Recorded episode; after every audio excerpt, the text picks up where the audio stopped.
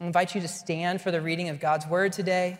If you're able, it's Luke 15, 1 through 3, and 11 through 32. Now the tax collectors and sinners were all drawing near to him, and the Pharisees and the scribes grumbled, saying, This man receives sinners and eats with them. So he told them this parable. And he said, There was a man who had two sons, and the younger of them said to his father, Father, give me the share of property that is coming to me. And he divided his property between them. Not many days later, the younger son gathered all he had and took a journey into a far country. And there he squandered his property in reckless living. And when he had spent everything, a severe famine arose in that country, and he began to be in need. So he went and hired himself out to one of the citizens of that country, and he sent him into his fields to feed pigs. And he was longing to be fed with the pods that the pigs ate, and no one gave him anything. But when he came to himself, he said, How many of my father's hired servants have more than enough bread, but I perish here with hunger? I will arise and go to my father, and I will say to him, Father, I've sinned against heaven and before you. I am no longer worthy to be called your son. Treat me as one of your hired servants. And he arose and came to his father.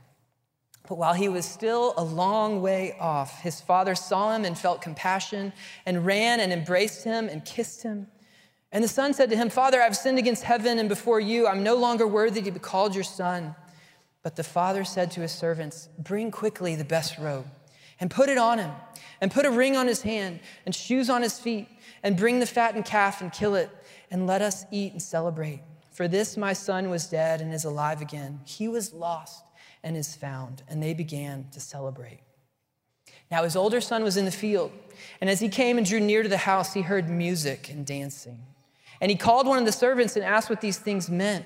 And he said to him, Your brother has come, and your father has killed the fattened calf because he has received him back safe and sound. But he was angry and refused to go in.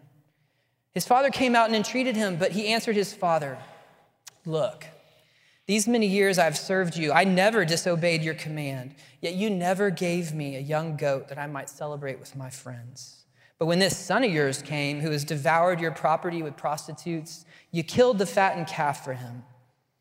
And he said to him, Son, you are always with me, and all that is mine is yours. It was fitting to celebrate and be glad, for this your brother was dead and is alive. He was lost and is found. This is the word of the Lord. Thanks be to God. Please be seated. Father, we thank you that when Christ came, he came telling stories. We pray this morning that by your Spirit, this story might pierce our hearts, that we might see ourselves in this story. This story might get inside us and do what only you can do in helping us to see you for who you are, helping us to see ourselves for who we are. So come and teach us your word. We pray in Jesus' name. Amen. Have you ever lost anything valuable? I want you to think about that for a second. Kids, have you lost a favorite toy? Young people, maybe you've lost your phone. On the Florida trip this week, we took the high school students' phones away for a little bit. That was fun. Spouses, have you ever lost a wedding ring? Parents, I don't want you to raise your hands, but have you ever temporarily lost a child at an amusement park or a stadium? It's a horrible feeling when we lose something valuable. So we drop everything and we focus and we devote all our attention to finding what's lost. In Luke 15, Jesus tells three stories about how God relates to things that are lost. We have a story about a lost sheep, a story about a lost coin, and then this story. The first two stories state the obvious. When we lose something valuable, we go after it. And when we find it, we rejoice. And Jesus wants us to know that if we're like that, God's actually like that too, which is a very encouraging thought. Now, this story builds on the first two, but it takes us deeper because we're no longer talking about sheep and coins. Now we're talking about people. It's a famous story, as you probably know. It's often called the parable of the prodigal son. That may be what it says in your Bible, but it's actually the story of two lost sons and their loving father. It's a masterful story told by the greatest storyteller. And like other great stories, it invites us in. Can you find yourself in this story? and it shakes us up. What are you going to do after hearing this? So, whether you've heard it many times before or this is your first time, I hope that we can get inside the story and then let the story get inside us and do its work on us. So, let's set the scene because context is really important here. Look at verses 1 and 2. Because Luke tells us there are two groups of people standing around listening to Jesus' teaching. Over here, we have the tax collectors and sinners. They're the outsiders, the bad guys, and they're flocking to Jesus, amazingly. And we have the Pharisees and scribes. They're the religious insiders, they're the good guys. And in the middle of all this, they're grumbling because Jesus is always hanging out with sinners. The audience matters because Jesus tells a story where each group in the audience is represented. The lost younger son represents the tax collectors and sinners, and the lost older son represents the Pharisees and scribes. And you also have a father who represents God. So, in this story, Jesus is building a tent big enough for all of us. We all fit here. We may not see ourselves literally as tax collectors or Pharisees, but these groups represent two kinds of people, two ways of living life. And we're in here. So, this morning, I hope that you'll see yourself in the younger son or the older son or both. And I hope you'll be amazed by the picture of a father who loves and seeks after his lost children. So before we dive in, I just want to try to summarize the story. Just a reminder, because you heard it, but let's summarize it. Father has two sons. The younger son insults the father and demands his inheritance. Amazingly, the father grants the request. So the younger son travels off to a far country, and there he wastes his life in reckless living. And he hits rock bottom, and he remembers his father, and he makes plans to go home. And while he's still a long way off, the father sees him, runs to him, embraces him, forgives him. The younger son confesses his unworthiness, but the father overwhelms him with grace, calls for a great celebration. One lost son is found. And then when the older son hears the sound coming from the party, he gets suspicious. The father goes out to him as well, pleads with them to come and join the feast, but he's angry. And as the story ends, we don't know what's going to happen to the older son. So, on the surface, the story is really simple enough, but like the ocean beneath the surface, there are miles and miles to explore here. It's really inexhaustible. In just over 20 verses, Jesus gives us this remarkable parable of how different people approach God. It's a picture of the gospel, and it calls us to reconsider what it really means to be lost, what it means to be found. Now, be kind, because whole books have been written on this parable, and we could preach a whole series on it all summer, but we have one sermon. So, what are we going to do? First, we're, we're going to compare the two lost sons, and then we're going to focus on the father. And then we'll end with a word about the great danger that I think is in this passage. So, first, the two sons show us two ways to be lost. It's really easy to see that the two sons in the parable are different because they're lost in different places. The younger son is lost in far country. His rebellion is obvious because he runs away from home. The older son is lost, you might say, in the next room. His rebellion is hidden because he never leaves. And Jesus is challenging our traditional notion that there's only one way to be lost. We can actually be alienated from God both far and near. The two sons are also lost in different ways. The younger son is lost in self indulgence. He's the wild child who keeps his parents up at night, waiting for his return. And then the older son is lost in self-righteousness. He's the good kid. He's always tucked in by 8:30. The younger son is the life of the party. The older son calls the police about the party. you know who you are. The younger son is lost breaking the rules, the older son is lost keeping the rules. Jesus wants us to realize the compliant child can be just as lost as the strong willed child. Self righteousness can be just as dangerous as self indulgence. It's harder to see that the two sons are actually very similar, but they both have a broken relationship with the father. Look at verse 12. The younger son demands his inheritance. And there are two words that really describe how he relates to the father give me, give me. And what are the implications of a son asking for his inheritance while his father is still alive? Kenneth Bailey lived and worked in the Middle East for much of his life, and he went around asking people in the Middle East that very question. And the answers all came back the same this has never happened. This never would happen because if a son ever did this, he would basically be saying, Father, I wish you would just hurry up and die because I want my stuff. Imagine saying that to your dad. It's clear the younger son doesn't love the father, but is the older son any different? When his father forgives his younger brother, he explodes with anger. Look at verse 29. He doesn't even address him as father, which is very disrespectful. He says, Look, these many years I've served you. I never disobeyed your command. You never gave me a young goat that I might celebrate with my friends. Look where his heart is. His father's rejoicing in this amazing thing that's happened, and he just wants to celebrate with his friends. He lives so close, but his heart is so far. So you see, both sons want the father's stuff, not the father. They want a reward, they don't want a relationship. And that's the root of being lost. It's the same in both cases a broken relationship with the father. And because of that, both sons humiliate the father. The younger son humiliates the father by requesting his inheritance. He, in a few days, he goes and sells off what it took his father a lifetime to acquire. So he cashes out and he leaves town and he burns every bridge on the way, shames his father, his brother, the whole community. But the older son humiliates his father too by refusing to join in the celebration.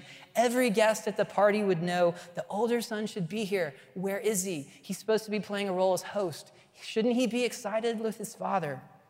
His absence embarrasses the father in front of the whole community. And he's broken his father's heart as much as his brother. He just doesn't see it. So both sons choose to be slaves instead of sons. The younger son doesn't want to live at home anymore with his father, so he runs off to the far country to find himself. But in the end, that freedom he's chasing turns out to be slavery. In his desperation, he hires himself out to feed pigs, finds himself longing for pig food. In a Jewish context, it's hard to imagine anything worse than that. And it's there in the pigsty that he remembers home. He remembers his father and he makes plans to return. But notice, he doesn't feel worthy to be a son. He doesn't want to come back as a son. He will demand to be a hired servant instead. The older son doesn't feel like a son either. He complains about slaving away for his father and he argues that he's not getting what he deserves. It sounds like a labor dispute about wages.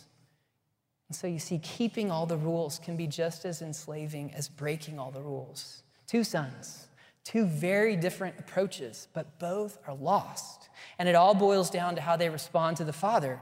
They don't embrace His love, they don't love Him, they're lost. Are you beginning to see yourself in the story? Because there's a younger son in all of us. Do you recognize him? Younger sons want to run away and do life apart from God. That was the original temptation, but it's our temptation every day. We think we know better than God how to run our lives. And so we, we plan and we work and we play like God doesn't exist. And younger sons want God's stuff, but not God. We say things like, Lord, I'll take you seriously later, but for now, just give me my stuff, my friends, my job, my money, my house, my spouse, my kids. And so we worship and serve the gifts, not the giver and younger sons despise life at home with God. This is boring. This is restrictive. Get me out of here. And we peer over the fence and we see greener pastures in the world. And we look around and say, Those people, they're having more fun. Why can't I go do that? So, younger sons long for the far country, life that we want. The dream of life is, is life not here, it's life away from home, free from the Father. So, we make trips to the far country during the college years on the weekend, on the business trip, or maybe just when we're on our phone. And we think what happens in the far country stays in the far country. But sooner or later, we find ourselves enslaved. The far country has an expiration date, but when will we come to our senses? So there's an older, there's an older son in all of us too. Do you recognize him? Older sons view life as one big performance. We feel like what we're hearing is we are what we do. So I constantly have to perform to earn my identity. But have you noticed we tend to grade ourselves on a curve? The older son says, I've never disobeyed. We might feel that. I've, I always do the right thing. Why can't these other people figure it out? We're not trying to boast, of course. We're just better than everyone. And so we're always looking down at people. And when you're always looking down at people, It's really hard to look up and see a God who's so far above you because you put yourself in his place. Older sons see life with God as all duty, no delight. We may not say it, but we feel it. Lord, I've slaved for you. After all I've done for you, how are you going to treat me like this? We don't serve the Lord because we love him. We just do it because it's the right thing to do. And so we keep on pressing on, but we're growing increasingly bitter.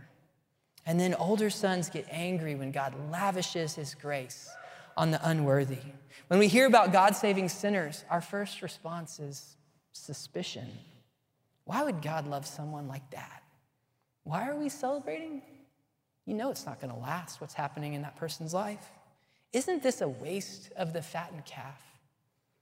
Grace scandalizes our sense of justice. The older son is actually one of the least attractive characters in the Bible. In Mark Twain's words, he's a good man in the worst sense of the word. It just seems so fitting. The scary thing is, the older son in us doesn't see it. Now, like the two sons, we're not always consistent in the way that we're lost. Someone has said, we're like the drunk peasant just trying to stay on the donkey. One day we fall off into license, the next day we fall off into legalism, so we run off as a younger son, but then we try to come back as an older son. Or we stay home as an older son, but secretly we have these fantasies of breaking free like a younger son. So there are two ways to be lost, but deep down they're really the same. We refuse to make our home in the love of God. And it doesn't matter because irreligion is not the gospel, and religion is not the gospel either. The gospel is something different. So, do you understand the dynamics of your heart? Are you more prone to be lost in the far country or just in the next room? When we begin to see our sin, we're ready to hear about the Father. Because if the Son shows us two ways to be lost, the Father shows us the only way to be found. The Father loves his younger son. The prodigal would expect an angry mob as soon as he shows his face in town again. He will be assaulted verbally, he may even be assaulted physically for what he's done. He's going to have to run the gauntlet by himself if he wants to come home. So, against that backdrop, verse 20 becomes one of the most beautiful pictures in the Bible. Look at verse 20. And he arose and came to his father, but while he was still a long way off, his father saw him and felt compassion and ran and embraced him and kissed him. Wow.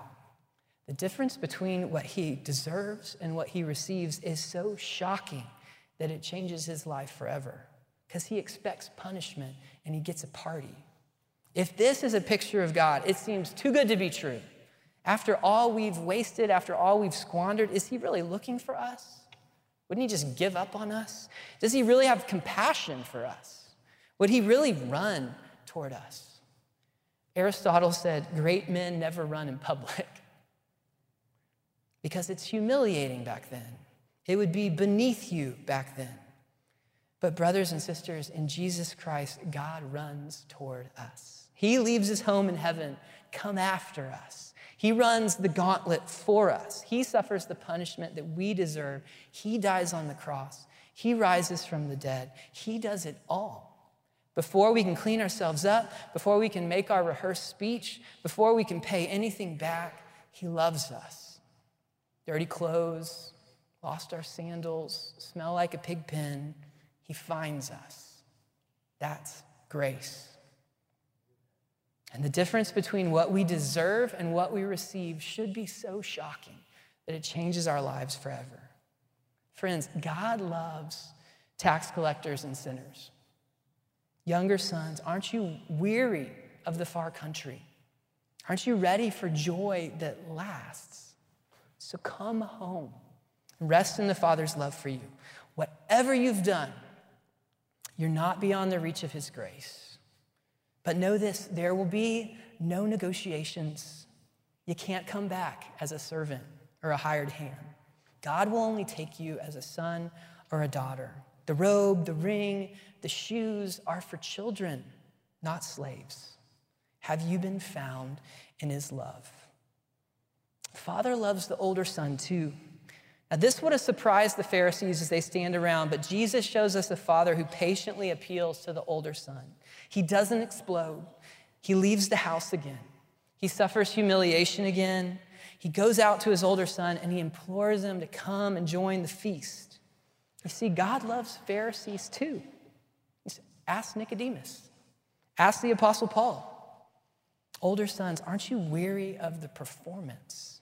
Aren't you tired of being bitter about everything? Don't let your goodness keep you from the feast. You're never so good that you don't need God's grace. So come home and rest in the Father's love for you too. But that's a hard message for older sons to hear, isn't it?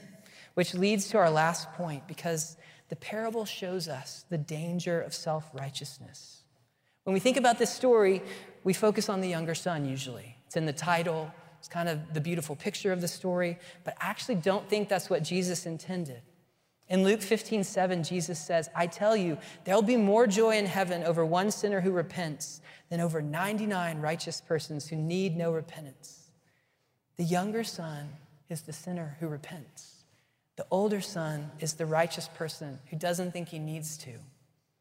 And Jesus is warning us about the danger of that kind of self righteousness. Because self righteousness shapes how we see God and how we see ourselves. The younger son's story is complete. He once was lost, but now is found. He was blind, now he sees. That's a happy ending. Cut, right? But Jesus doesn't end there. The older son's story is incomplete. He's lost, but he's blind to it. And that's the point. He's in greater danger because he doesn't see the danger. He's probably annoyed. Why are you telling me to come home? I never left. Self righteousness is a different kind of far country because it's hard to come home when we already think we're there. Self righteousness also shapes how we see others. Older brother types can do so much damage. Just think about the Bible, and here's a few examples. In the Bible, Cain kills Abel. Joseph's brothers sell him into slavery. Can happen in the church too. Older brothers can be judgmental and cold. We can drive the younger brothers back to the far country as soon as they come home. Well, in a church, in a denomination where we take the Bible and theology very seriously, which is good, we should be careful because it's easy to become Pharisees. So we need to ask are tax collectors and sinners really welcome here? Are younger brothers drawn to us? like they were drawn to Jesus. Because if they're not, the older brother is probably alive and well. Oh, to be a church that would rejoice in the younger brother coming home. As older brothers, we claim perfection, but we fail again and again when it matters most. And where it matters most is in love. So we don't love the Father as we should. We don't speak up when our younger brothers run away. We don't stand in as ministers of reconciliation. We don't go out and search for our younger brothers and bring them home. And then we don't come in to share our Father's joy when the prodigals do return. But there's good news for older brothers because there is an older brother who's different, different from the one in the story. Wherever we failed, Jesus Christ succeeded. Our Lord is the true older brother. Compare him to the older brother in the story. Jesus loved the Father perfectly. He refused to remain silent when we sinned against the Father and ran away. He came to search for us and reconcile us to God. He bore our shame on the cross. And he did it all not because it was just the right thing to do, but for the joy set before him to bring us home. He's a good man in the best sense of the word. And that's what we need. His love is powerful enough to conquer self righteousness. Because the unrighteous and the self righteous both need to be saved, and Jesus can do it. God loves older sons just like he loves younger sons, and he would gladly celebrate with us in the exact same way. The problem is, we don't think we need that kind of love and grace. We're too busy justifying ourselves and comparing ourselves to other people. If I'm not lost, why do I need to be found? If that kind of self righteousness is in our hearts, we're in grave danger. Do you believe that? That's the question hanging over at the end of the story. And that's the reason Jesus leaves the story unresolved, because it really doesn't matter what happens to the older brother in the parable, but it matters so much what happens to the older brother in our hearts. So, how will we respond to the Father's invitation? Will we stay outside or will we come in? Will we remain a slave or will we become a beloved child? Will we trust in ourselves or will we trust in our older brother Jesus?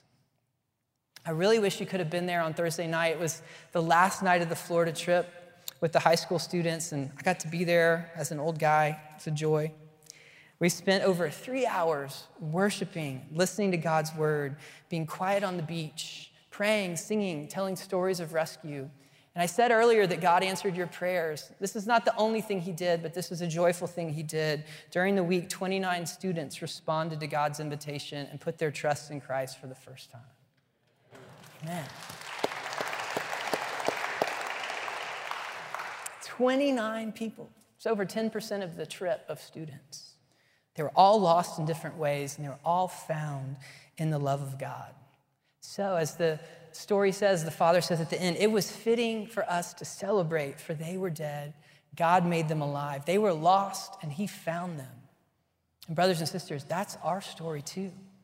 So, those few hours on Thursday night felt like a feast of joy in the Father's house.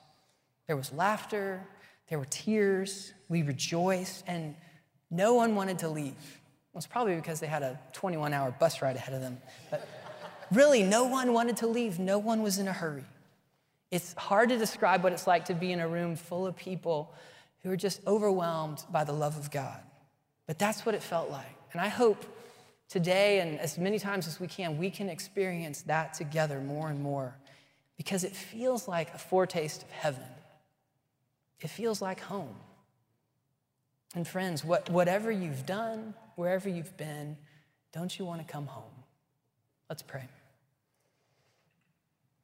Father, we thank you for this story, and we thank you that it's not just a story, but it describes what you've done for us, that you sent Christ to bring us home. And so, whether we're lost in the far country or lost in the next room, I pray that we might see that our life and our approach to you just doesn't work if we're trusting in how we're going to figure it out how we're going to make it. Lord, it, it's about looking to you and resting in your love. And so we pray that you would help us to make our home in your great love for us. And Lord, as we do, I pray you would transform us into the kind of people who are more like the Father and more like our older brother Jesus. For there are so many who are lost around us. And Lord, we pray that by your grace you might use us to help them uh, to come home to you. In Jesus' name we pray. Amen.